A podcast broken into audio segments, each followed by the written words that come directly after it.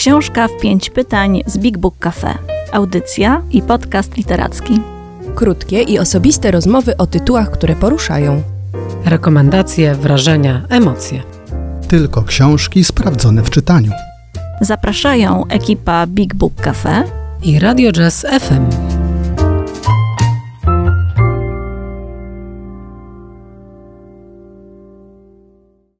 Dzień dobry, jeśli dziś środa, to e, czas na e, spotkanie z książką i Big Book Cafe. Ja nazywam się Paulina Wilka, ze mną jest Bartosz Kamiński. Witaj. Dzień dobry.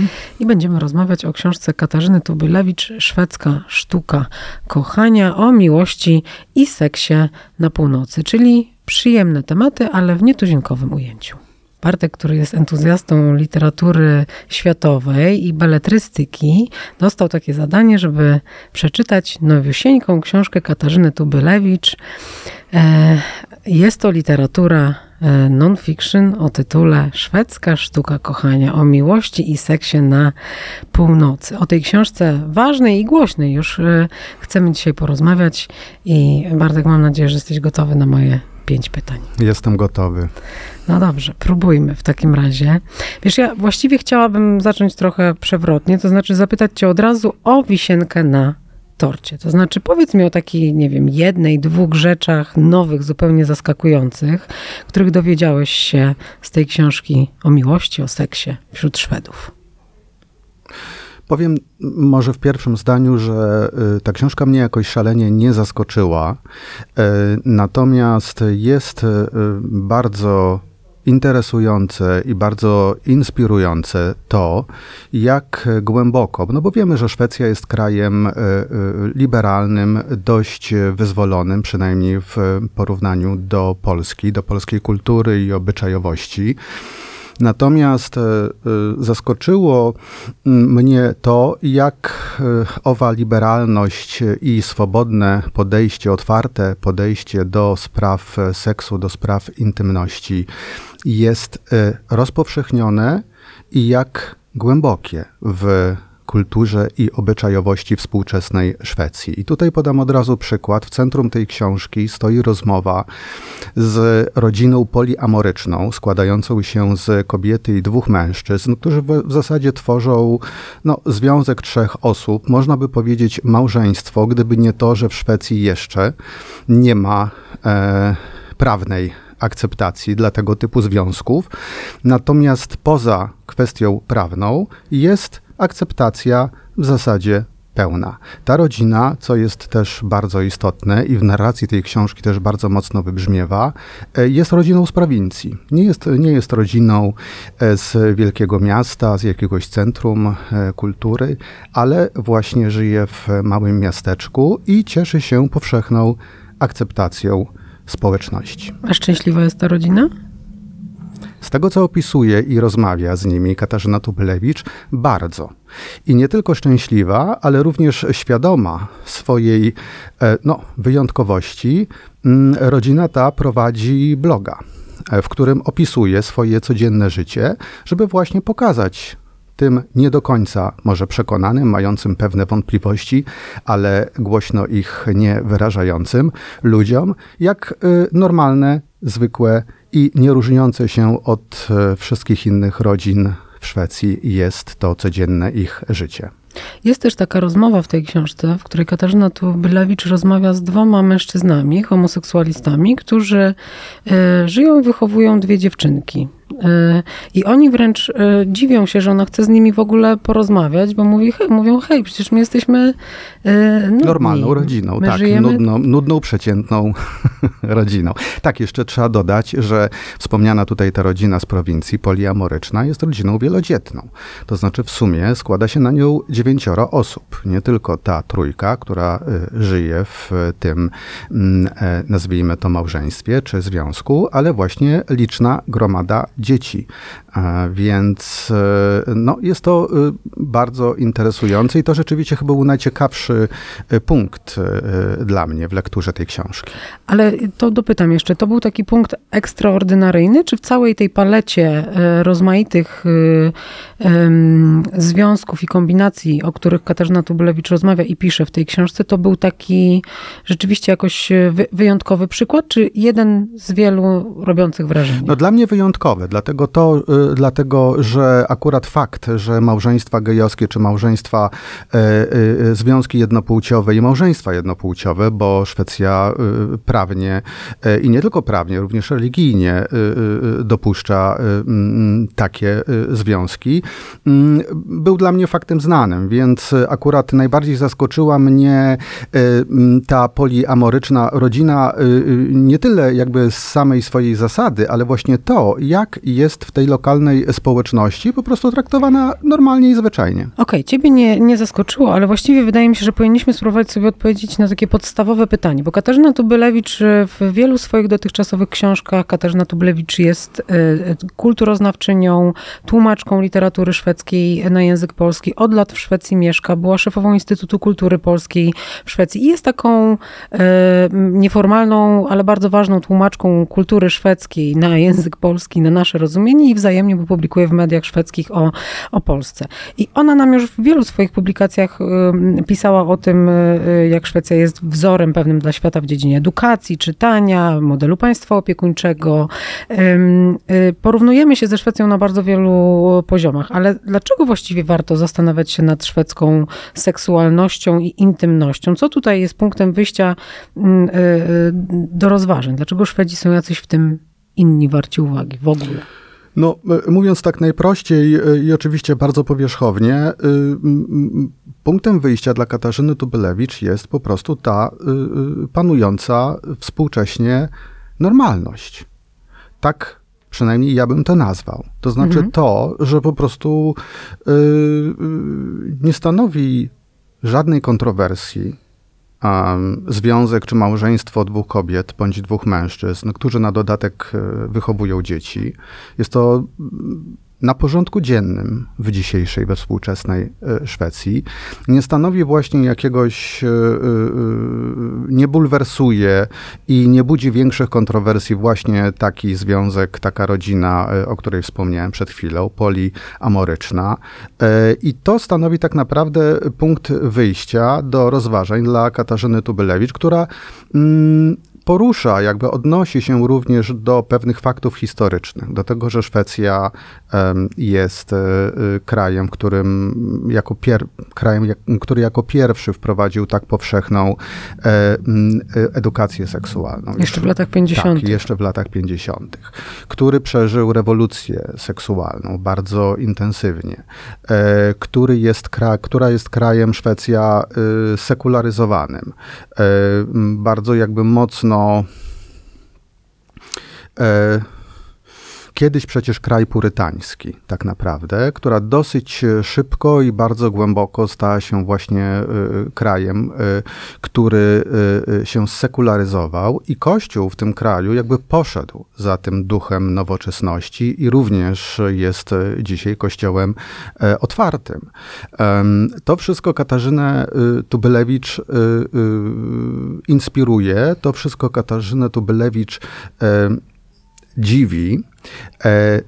a przede wszystkim fakt, że y, Szwecja y, jest krajem, w którym bardzo otwarcie rozmawia się o seksualności, o intymności. Jest to element, no, można powiedzieć, debaty publicznej. E, powołuje się autorka na wiele tekstów z ostatnich kilku czy kilkunastu lat, które pojawiały się w najważniejszych dziennikach, w mediach mainstreamowych, e, które analizują właśnie rozmaite sprawy ludzkiej e, seksualności, intymności, wyborów y, osobistych, indywidualnych w tej sferze. I to chyba jest dla Katarzyny Tubylewicz przede wszystkim głównym punktem wyjścia. To znaczy, jak to się dzieje, że po prostu Szwedzi potrafią w sposób zupełnie naturalny i nieskrampowany y, publicznie omawiać takie sprawy. No i to szczególnie ciekawe dla nas, bo u nas sytuacja jest e, zupełnie inna. Bartku, e, Katarzyna Tubylewicz przyzwyczaiła nas do tego, że nie pisze takich klasycznie rozumianych reportaży. E, to jest taka forma cokolwiek zmieszana. Powiedz nam, co właściwie znajdujemy w książce Szwedzka Sztuka Kochania, co jest taką no, esencjonalną zawartością tej książki i w jakiej formie ta opowieść została zawarta. No, nie jest to klasyczny reportaż, rzeczywiście. Jest to, przed, jest to książka y, właściwie złożona z rozmów i wywiadów. Mm, I Katarzyna Tubylewicz tak dobiera rozmówców, żeby każda z tych rozmów e, naświetlała, wprowadzała nas w pewien aspekt e, właśnie tego, jak e, Szwedzi, ale również Polacy podchodzą do kwestii intymności, jak i czy w ogóle potrafią o tym rozmawiać i co dosyć istotne, w ogóle jak kochają bo to jest przede wszystkim książka jednak o miłości a mniej o seksie. E, I dlatego może te rozmowy, e, mm, zwłaszcza kilka z nich, e, są rzeczywiście piękne i poruszające. No, zaczyna się ta książka od wywiadu z, ze wspaniałą, znaną świetnie w Polsce szwedzką pisarką Anetą Plejel i jej mężem, e, Polakiem Maciejem Zarębą e, Bielawskim, e, dziś już starszym małżeństwem, które opowiada właśnie historię swojego związku, swojej miłości i od razu wprowadza nas w taki kontekst historyczny, dlatego że Aneta Plejel przeżyła właśnie wspomnianą rewolucję seksualną w Szwecji, bardzo wiele w swoich książkach poświęcała uwagi e, właśnie kwestiom cielesności, e, e, intymności, dojrzewania seksualnego, wyboru partnerów itd. A Maciej Zaręba-Bielawski z kolei, no, jako emigrant w Szwecji w latach 60. ma zupełnie inną biografię i zupełnie inne doświadczenie. Wystarczy powiedzieć, że pojawia się w tej rozmowie również wątek klasowości mm, ponieważ Aneta Plejel, kiedy się poznali, należała do elity intelektualnej Sztokholmu, a Maciej Zaręba-Bielawski jako no, jak to świeży, Polak. świeży emigrant Polak był po prostu, mówiąc krótko, wówczas robotnikiem. Dopiero potem został wybitnym dziennikarzem, znakomitym pisarzem.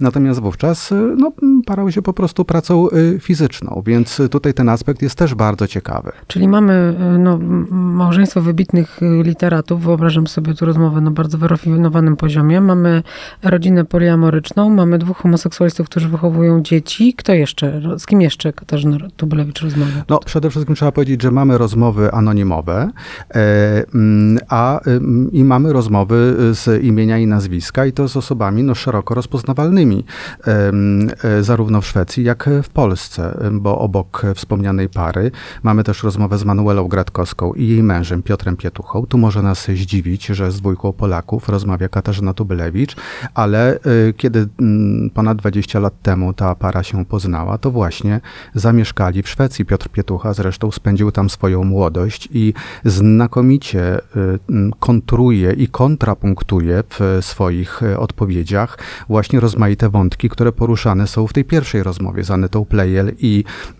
Maciejem Zarębą-Bielawskim. Ta książka właśnie jest zbudowana w ten sposób, to znaczy jest to taki swoisty kontrapunkt, to znaczy każda kolejna rozmowa przynosi jakąś nową e, e, sferę tematów, e, ale również kontruje bądź kontrapunktuje, bądź dopełnia e, tematy poruszane we wcześniejszych rozmowach. No dobrze, ale czy poza tym, że dostajemy tutaj panoramę takich indywidualnych głosów i perspektyw, no bo jednak miłość, intymność to są szalenie subiektywne sprawy. Czy ty uważasz, że Katarzynie Tubylewicz, bo ja tylko dodam, że poza rozmowami w tej książce, no jednak są coś w rodzaju, nie wiem czy to powiedzieć, esejów, czy takich rozmaitych też rozważań, trochę tła kulturowo-historycznego autorka buduje. Czy ty masz takie poczucie po lekturze, że tu się udało zbudować jakiś portret zbiorowy? Czy w ogóle o tej miłości da się powiedzieć w jakiejś takiej kategorii my albo wy jako mm, społeczeństwo? Czy powstaje jakaś taka panorama, czy to są jednak, czy to jest chór głosów pojedynczych? To jest trudne pytanie. To znaczy, mnie do końca ta książka nie, nie, nie, nie, nie przekonała, odpowiadając na Twoje pytanie, y, żeby składała się w jakoś całościowy obraz. Ona, chociaż y, y, te rozmowy są różnorodne i tutaj udaje się Katarzynie Tubelewicz poruszyć no, spore spektrum tematów. Natomiast czy rzeczywiście składa się to w jakąś taką mm, panoramę szeroką? Tak jak powiedziałaś, to obyczajowość szwedzka i historia z tym związana jest tutaj jednak potraktowana jako tło. E, pojawiają się w tych e, rozmowach oczywiście najważniejsze fakty, jakieś dzieła filmowe czy dzieła literackie, które były w kulturze szwedzkiej mm, bardzo znaczące pod względem właśnie mówienia i otwierania tych drzwi na tematy intymności, seksu i miłości. Natomiast e, mnie tutaj jednak pewnych rzeczy zabrakło. No, jeżeli się na przykład mówi o tym, że mm, wspomina się w jednej z rozmów o tym, że Kościół w Szwecji jest jedynym kościołem chrześcijańskim na świecie, który udziela ślubów parom jednopłciowym, no chciałbym przeczytać rozmowę z reprezentantem. E, tej Kościoła. instytucji. Mhm. Tak, tej instytucji e, i wysłuchać, co jakby e, ma do powiedzenia i dlaczego, skąd to się wzięło, jaką ten Kościół przeszedł ewolucję. O wspomnianej tu niejednokrotnie rewolucji seksualnej, którą cały czas jakby mm, Katarzyna Tubylewicz podnosi i, i, i przypomina o niej w kontekście przede wszystkim tego, że Szwecja tę rewolucję seksualną przeszła, a Polska jej nie przeszła i to jest że tak powiem, główny punkt y, y, tych rozstajnych dróg. To znaczy, dlaczego ta y, kultura w Szwecji wygląda inaczej niż kultura w Polsce. I chyba Mówienia. też rola Kościoła, tak, o której wspomniałeś, Oczywiście, jest drugim takim tak, kamieniem tak, tak, ważnym. Tak, tak. To y, też może chciałbym przeczytać więcej trochę o y, y, tym, jak to dokładnie wyglądało. Chociaż oczywiście się o tym w wielu z tych rozmów zawartych w książce wspomina. Mm, więc dla mnie przede wszystkim to jednak była jakaś, y, mm, jakieś doświadczenie i jakieś duże wzruszenie y, poznawania tych indywidualnych losów właśnie na tle historycznym i y, no, zgłębiania tematów, czym tak naprawdę jest miłość, bo to jest pytanie, które Katarzyna Tobelewicz chyba nurtuje najbardziej. Mhm. Czyli, czyli nie, nie, dostajemy tutaj takiego, można powiedzieć, takiej szeroko, że to nie jest poszukiwanie wszerz, tylko jednak y, w, głąb wokół, wokół tego tematu. Nie tyle panorama socjologiczna, co jednak, y, jednak jakieś, jakieś pogłębione, indywidualne podejście. To ostatnie pytanie, już tak krótko, y, na koniec naszej rozmowy. Zastanawiam się, bo, bo Kasia Tubelewicz tutaj zestawia cały czas polską perspektywę i, szwedzką, dlatego czytamy, że u nas jest inaczej. To tak jakbyś mógł krótko powiedzieć, co ta książka polskiemu czytelnikowi dać może? Czy ona działa na wyobraźnię, czy wyznacza jakieś kierunki zmian społecznych, których powinniśmy też u, u siebie y, wypatrywać? Czy to jednak są jakieś opowieści z dalekiej planety, do której my no, się nie dostaniemy raczej obyczajowo zbyt szybko? I to, jest, I to jest może największy atut tej książki. Być może trochę jakby zbija y, y, to, co powiedziałem przed chwilą, ten no, zarzut, nie zarzut, pewien niedosyt może, jeśli chodzi o pogłębienie tej książki w aspekcie takim kulturowym i E, historycznym e, i społecznym. E, to, że poznajemy tę historię od strony właśnie indywidualnych losów i, i, i, z takiej bardzo intymnej perspektywy rozmówców, pokazuje nam i uświadamia nam, jak blisko jesteśmy tego. Jak tak naprawdę to wszystko jest na wyciągnięcie ręki. Jak łatwo byłoby to zrobić, gdyby ludzie się troszeczkę jakby opamiętali w Polsce. Mnie się y, podobało w tej książce też to, że tam nie wszystko jest jednoznaczne i nie wszystko jest proste. To znaczy Kasia Tubelewicz też pokazuje wiele paradoksów, w których Szwedzi w tej swojej otwartości i liberalizmie, o której ty mówisz, jednak tkwią, bo oni są w gruncie rzeczy też bardzo ułożeni, ułożeni konserwatywni i ta normalność, od której wyszedłeś, tak naprawdę, no, na przykład y, jeden z jej rozmówców mówi, że ta normalność na przykład spowodowała, że nie ma klubów dla homoseksualistów w Szwecji, ponieważ nakaz był taki, że wszyscy raczej mają żyć do siebie podobnie, więc tam ta historia jest rzeczywiście bardzo złożona i intrygująca i, yy, i co? I chyba zapraszamy po prostu Państwa do, do, do jej przeczytania. Wszystkie książki, o których tutaj rozmawiamy i które sprawdzamy w czytaniu, mogą Państwo znaleźć w Big Book Cafe stacjonarnie i online. A za dzisiejszą rozmowę już e, dziękujemy. A za tydzień?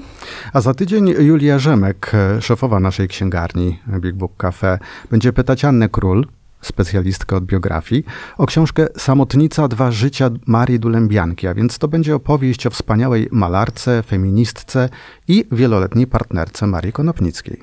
Czyli zostajemy w klimatach poszerzania tolerancji, akceptacji. Dziękujemy za dzisiaj. Paulina Wilk i Bartosz Kamiński.